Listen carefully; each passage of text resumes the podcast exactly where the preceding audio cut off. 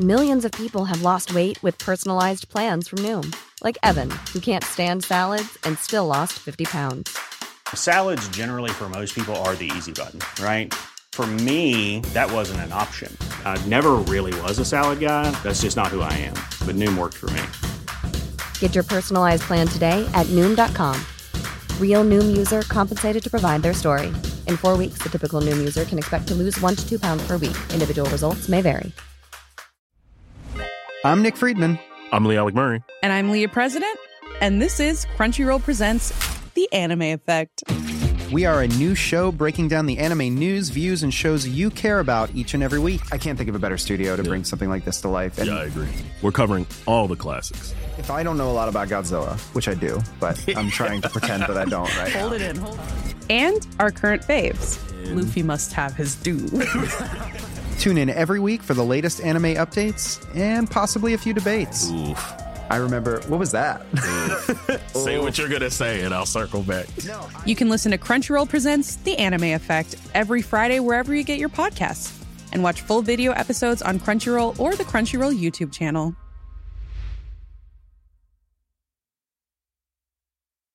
Ryan Reynolds here from Mint Mobile. With the price of just about everything going up during inflation, we thought we'd bring our prices down. So to help us, we brought in a reverse auctioneer, which is apparently a thing. Mint Mobile Unlimited Premium Wireless. How to get 30, 30, how to get 30, how to get 20, 20, 20, how to get 20, 20, how to get 15, 15, 15, 15, just $15 a month? Sold! Give it a try at mintmobile.com/switch. $45 up front for 3 months plus taxes and fees. Promo rate for new customers for limited time. Unlimited more than 40 gigabytes per month. Slows full terms at mintmobile.com. Hans och Greta, en originalsaga av Bröderna Grimm.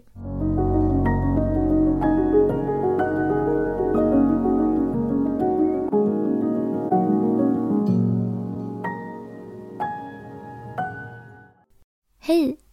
Innan sagan börjar så vill vi bara säga att vi finns på Patreon. Ni får jättegärna gå in och stödja oss där. Nu börjar sagan. I utkanten av en stor skog levde en fattig timmerhuggare med sin hustru och sina 2 barn. Pojken hette Hans och flickan Greta. Det var knappt om brödfödan där i huset.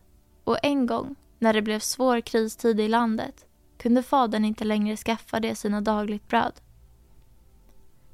När han nu en kväll låg och vred sig i sängen och inte kunde sova för sina bekymmer, suckade han och sade till sin hustru: "Vad ska det väl bli av oss? Hur ska vi kunna skaffa mat åt våra stackars barn när vi inte längre har något åt oss själva?" "Vet du vad, käre man", svarade hustrun. "Imorgon bitti leder vi ut barnen med oss i skogen. Dit där den är som allra tätast. Där gör vi upp en eld åt dem och ger dem varsin brödbit. Sedan går vi till vårt arbete och lämnar dem kvar. De kan inte hitta tillbaka hem och vi är kvitt dem." "Nej, kära hustru", sade mannen. "Det gör jag inte. Hur skulle jag kunna ha hjärta att lämna mina barn ensamma ute i skogen? De vilda djuren skulle snart komma och äta upp dem." "Du är en tok", sade hustrun. "Då måste vi alla 4 dö av hunger. Du kan så gott först som sist börja hyvla brädor till våra kistor." Och hon lämnade honom ingen ro innan han gick med på saken.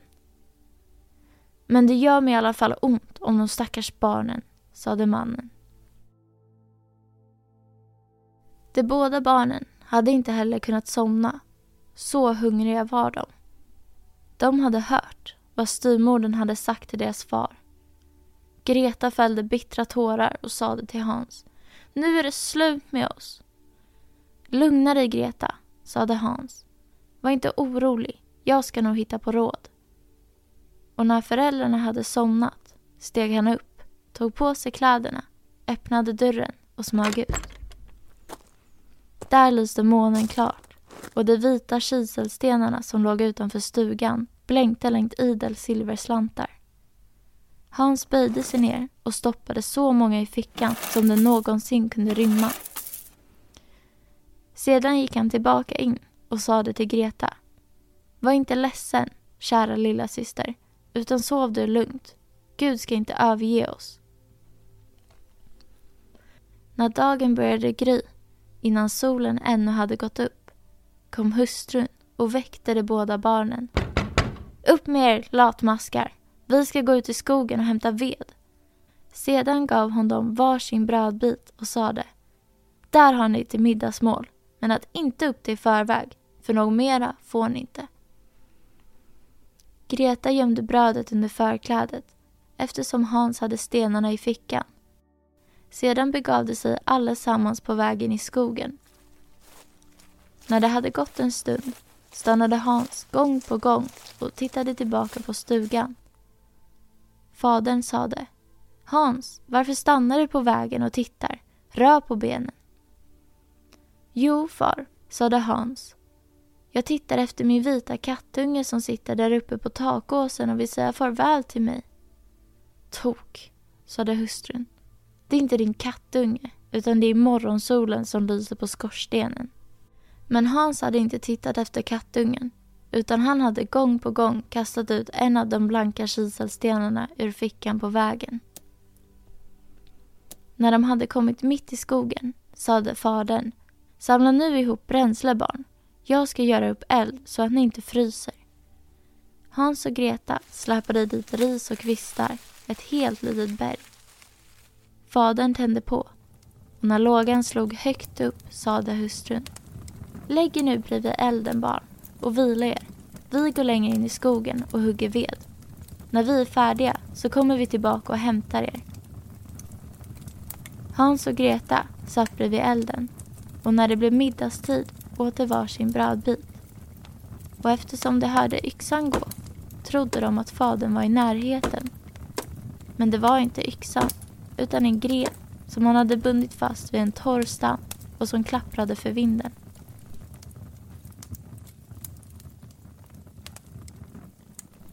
När de hade suttit där länge föll deras ögon ihop av trötthet och de somnade. När de slutligen vaknade igen var det redan mörk natt. Greta började gråta och sade: Hur ska vi nu komma ut i skogen? Men Hans tröstade henne: Vänta bara ett litet tag tills månen gått upp, så ska vi nog finna vägen. Och när fullmånen visade sig tog Hans sin lilla syster vid handen och följde kiselstenarna tillbaka. De blänkte likt nypräglade silvermynt och visade honom vägen. Det gick hela natten, och när dagen grydde kom de åter till sin fars koja.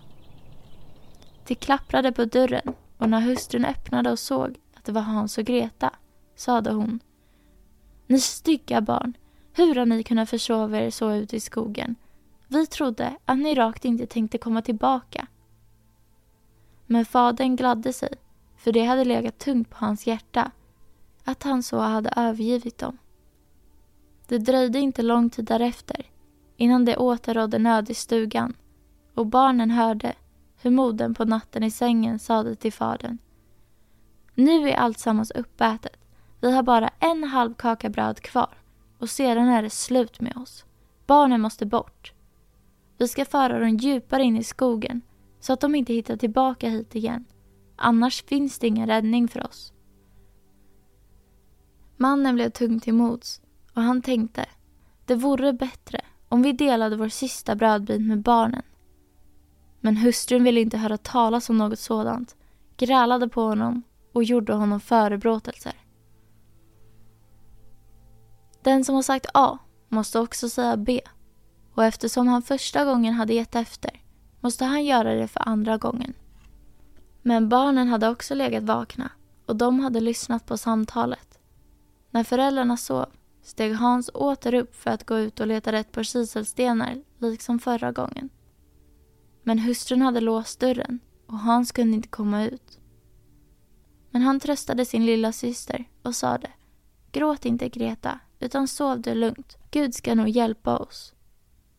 Tidigt nästa morgon kom hustrun och körde upp barnen ur sängen. De fick var sin brödbit, och den var mindre än förra gången.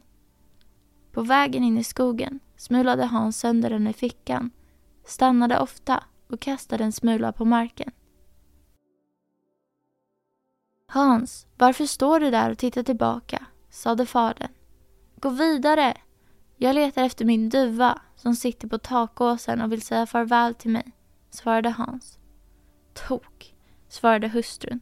Det är inte din duva, utan det är morgonsolen som lyser på skorstenen. Men Hans kastade undan för undan alla smulorna på marken. Hustrun förde barnen ännu längre in i skogen, så långt som det aldrig någonsin varit förr. Åter gjordes där upp en eld, och modern sade: Sitt nu stilla här, barn, och om ni är trötta kan ni gott sova en stund. Vi går in i skogen och hugger timmer, och i afton när vi är färdiga kommer vi hit och hämtar er. När det blev middagstid delade Greta sitt bröd med Hans, som hade smulat sönder sitt på vägen. Sedan somnade det, och det blev kväll. Men ingen kom till de stackars barnen.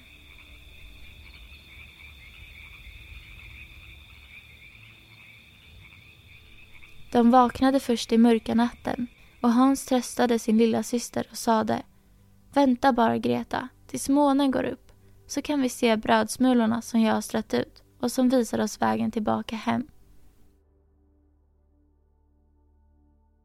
När månen började lysa gav de sig iväg, men de kunde inte hitta några smulor längre, för de tusende fåglar som flyger omkring i skog och på fält hade plockat upp dem. Hans sade till Greta: Vi ska nog hitta vägen ändå. Men de kunde inte hitta den. De vandrade hela natten och sedan dagen därpå ända till kvällen, men de kunde inte komma ut ur skogen och var förskräckligt hungriga, för de hade inte fått något annat att äta än några fattiga bär som de funnit på marken.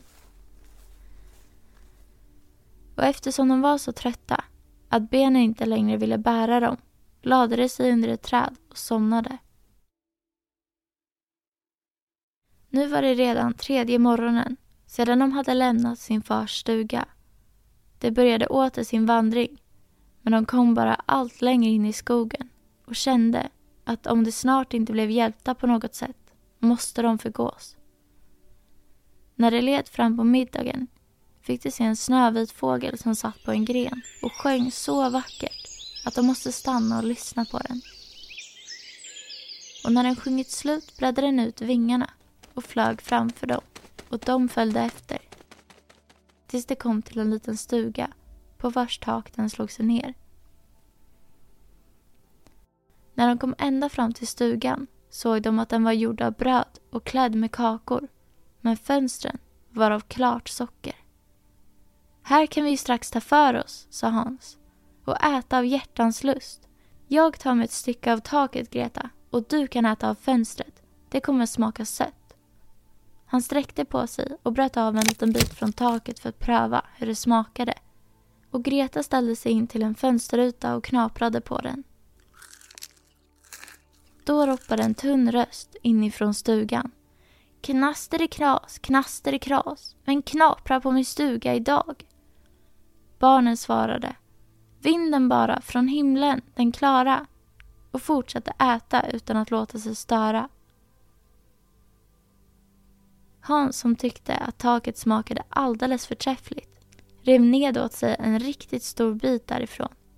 Och Greta knakade ut en hel rund fönsterruta, slog sig ner och lät sig väl smaka.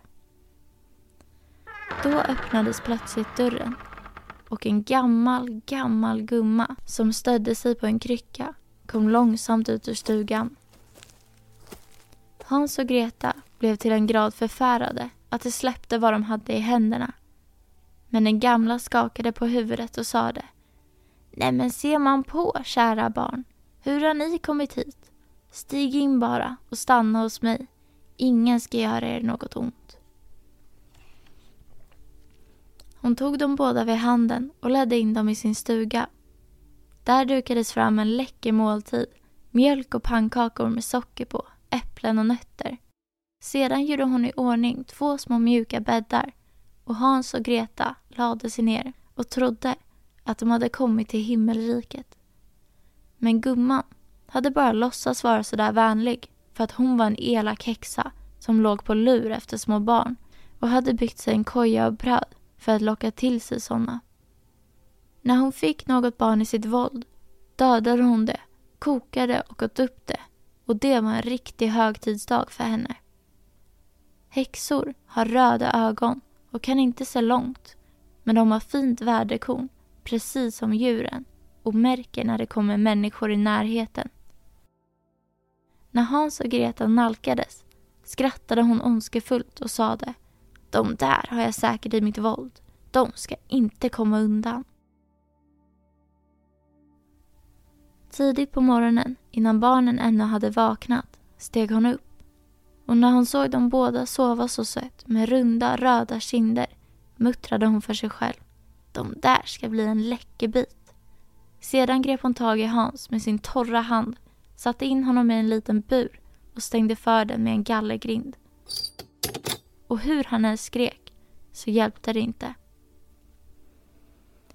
Därpå gick hon fram till Greta, ruskade på henne tills hon vaknade och sade: "Upp med dig, din latmask. Bär in vatten och koka något gott till din bror. Han sitter ute i buren och ska gödas. När han har blivit riktigt fet ska jag äta upp honom." Greta började gråta bittert, men det tjänade ingenting till. Hon måste göra vad den elaka häxan befallde. Nu kokades den läckraste mat åt Hans, men Greta fick ingenting annat än kräftskal. Varenda morgon linkade gumman fram till buren och ropade: "Hans, räck ut ett finger så jag får känna om du snart är tjock nog." Men Hans räckte fram en benpipa istället, och gumman, som hade skumma ögon, märkte det inte utan trodde att det var Hans finger och förundrade sig över att han rakt inte tycktes bli fetare. När 4 veckor hade gått till ända och Hans alltjämt var lika mager, kunde hon inte styra sin otålighet utan beslöt att inte vänta längre. "Se så, Greta", ropade hon till flickan. "Raska på och bär in vatten. Hans må nu vara fet eller mager. Imorgon ämnar jag i alla fall att slakta och koka honom." Ack, så den stackars lilla systern jämrade sig när hon måste bära in vattnet och hur tårarna strömmade ut för hennes kinder. "Åh gode Gud, hjälp oss", ropade hon i sin nöd. "Om ändå de vilda djuren i skogen fått äta upp oss så hade vi åtminstone fått dö tillsammans." "Prata nu inga dumheter", sade den gamla. "Det känner i alla fall ingenting till." Tidigt nästa morgon måste Greta hänga upp kitteln som var full med vatten och göra upp eld. "Först ska vi baka", sade gumman. "Jag har redan eldat upp bakugnen och knådat degen." Hon knuffade fram den stackars Greta till ugnen, ur vilken redan lågorna slog ut. "Kryp in dit", sade häxan, "och känn efter om det är tillräckligt varmt så vi kan sätta in brödet." Men när Greta väl var där inne tänkte hon stänga för ugnsluckan så att Greta skulle stekas i ugnen, och sedan tänkte hon äta upp henne. Men Greta begrep vad hon hade i sinnet och sade: "Jag förstår inte. Hur ska jag göra? Hur ska jag komma in dit?" "Du är en gås", sade gumman. "Öppningen är minsann stor nog. Se, jag skulle ju själv kunna komma in." Och så kröp hon fram och stack in huvudet i bakugnen. Då gav Greta henne en puff, så att hon åkte långt in i ugnen, slog igen järnluckan och sköt för regeln. Och hu! Då började hon tjuta rent förskräckligt. Men Greta sprang sin väg, och den otäcka häxan fick äntligen omkomma. Greta sprang raka vägen ut till Hans, öppnade hans lilla bur och ropade: "Hans, vi är befriade! Den gamla häxan är död!" Då flög Hans ut som en fågel ur sin bur när dörren slås upp. Åh, vad de var glada! De tog varandra i famnen, dansade runt och kysste varandra. Och när de nu inte längre behövde vara rädda för någon, gick det in i häxans stuga. Där stod skrin med pärlor och ädelstenar i varenda vrå. "Det här är ändå bättre än kiselstenar", sade Hans och stoppade fickorna fulla. Och Greta sade: "Jag ska väl också ta med mig något litet hem", och lade så mycket i förklädet som det kunde rymma. "Men nu går vi härifrån", sade Hans, "så att vi kommer ut ur häxans skog." Men när de hade vandrat ett par timmar kom det till en stor sjö. "Vi kommer inte över", sade Hans, "för jag ser ingen spång och ingen bro." "Inte heller här syns något skepp", svarade Greta. Men där simmar en vit and, och om jag ber den hjälper den oss nog att komma över. Och så ropade hon: vita and, vita and. Hans och Greta står på strand. Ingen bro gör färden trygg. För oss över på din rygg.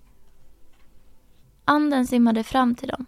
Hans satte sig på ryggen på den och sade till Greta att sätta sig bredvid honom. Nej, svarade Greta. Det skulle bli alldeles för tungt för den lilla anden. Den för över oss än i sänder. Detta gjorde också den vänliga fågeln. Och när det lyckligt och väl hade kommit över till andra stranden och hade vandrat vidare en stund, föreföll skogen allt mer och mer välbekant, och slutligen blev det på långt håll varse sin fars stuga. Då började de springa, rusade in genom dörren och föll fadern om halsen. Denna hade inte haft en glad stund sedan han lämnat barnen kvar i skogen, och hans hustru hade nu dött. Greta skakade ut sitt förkläde så att pärlor och ädelstenar flög omkring i stugan, och Hans tog upp den ena näven efter den andra ur fickan och kastade ut dem också. Nu var det slut på alla bekymmer, och de levde tillsammans i idel glädje. Min saga är slut. En mus kilar ut. Den som fångar henne har lov att göra sig en stor, stor päls av skinnet. Millions of people have lost weight with personalized plans from Noom. Like Evan, who can't stand salads and still lost 50 pounds. Salads generally for most people are the easy button, right? For me, that wasn't an option. I never really was a salad guy. That's just not who I am. But Noom worked for me. Get your personalized plan today at Noom.com. Real Noom user compensated to provide their story. In 4 weeks, the typical Noom user can expect to lose 1 to 2 pounds per week. Individual results may vary.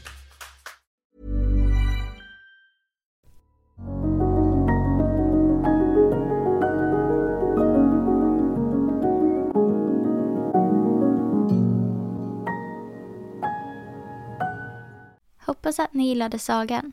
För er som vill bli medlemmar på Stora sagostunden på Patreon kommer ni att få tillgång till 2 sagor i veckan. Men vi kommer även att finnas kvar på gratisplattformarna med 1 saga i veckan. Tack för att ni lyssnade. Ha det bra.